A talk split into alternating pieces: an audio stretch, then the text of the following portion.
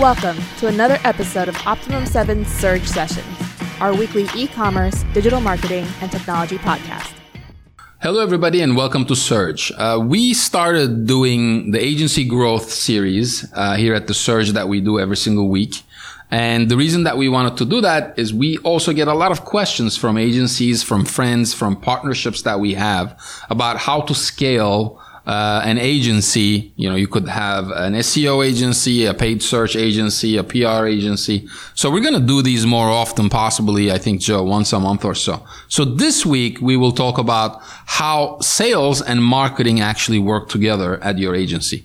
Now, Joe, you are involved in our sales process a little bit, and uh, our process is very straightforward. We put out a ton of content out there, and we also do paid search on Facebook, on Google, on YouTube, and we do a lot of retargeting on ad, AdRoll. And we have a ton of leads coming in. But you and I actually, we've had multiple meetings along with our salespeople and our sales manager on how to manage these leads and put them through a process mm-hmm. to actually close those leads, but more importantly, qualify them before we close them. Right. And we went through so many different processes and yes, getting the leads are nice, but of course it doesn't mean anything if you can't close Absolutely. the sale. Yeah. So what can you tell us? Let's, I guess, um, talk about the top three things that you believe are important mm-hmm. when we are processing these leads that come from marketing. Yeah. I'm more involved with, in sales. You're more involved in the marketing side of Optimum 7.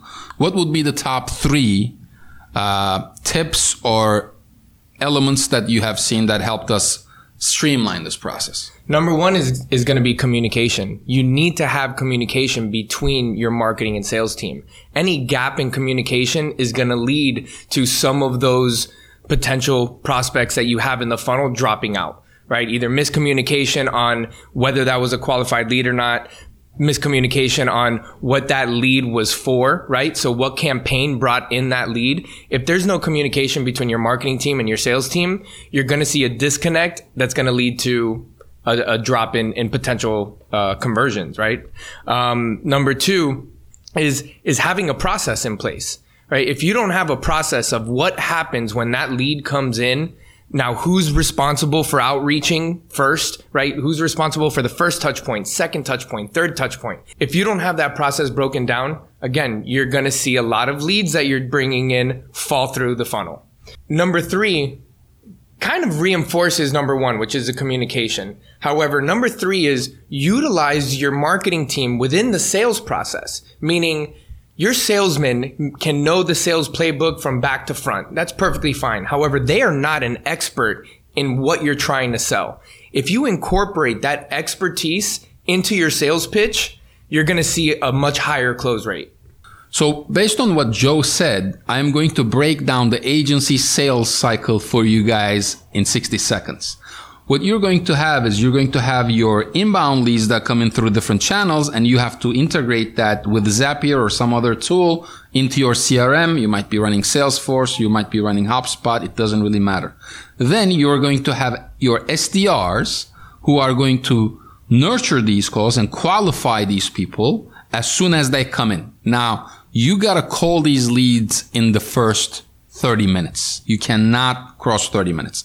Then once the SDRs qualify these leads, they push it over to BDRs, which are the closers. And the closers will basically, if they need, get a sales engineer on the phone, which is a marketing expert or a development expert or a programmer to actually move that through the sales cycle and close the sale.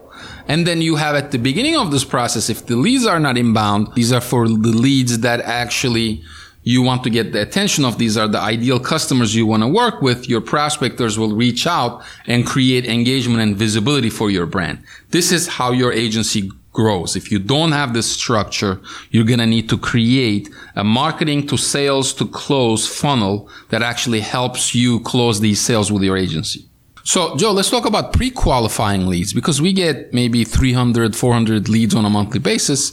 And not all of those leads are great. And not all of that business is ready to convert, yeah. right? So two questions. Number one, how do we qualify that uh, they have the basically, I always say pain budget decision. They have a pain. They want to yeah. solve a problem. They have the budget. They're not too small. Yeah. They're not a startup. And then you're talking to the decision maker. Mm-hmm. So when it comes to the qualification, like you said, do they have a pain? Do they have budget? Are you speaking to the decision maker?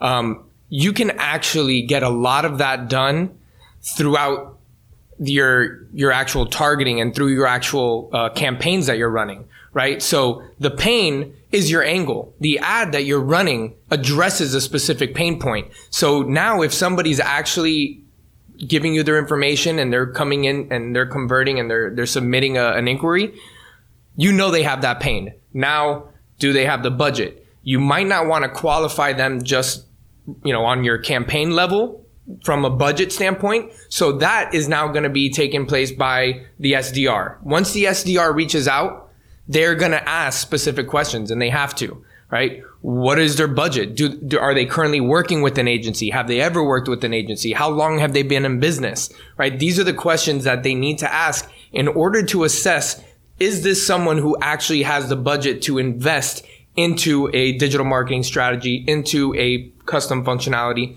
So without those questions being asked, you're going to see you're wasting a lot of time and resources nurturing a lead that at the end of the day is going to have sticker shock the moment that you present them with a with a proposal. Yeah. So and you can do this qualification. You can have multiple qualification processes. First, you can qualify if you actually want to get on a phone call with them.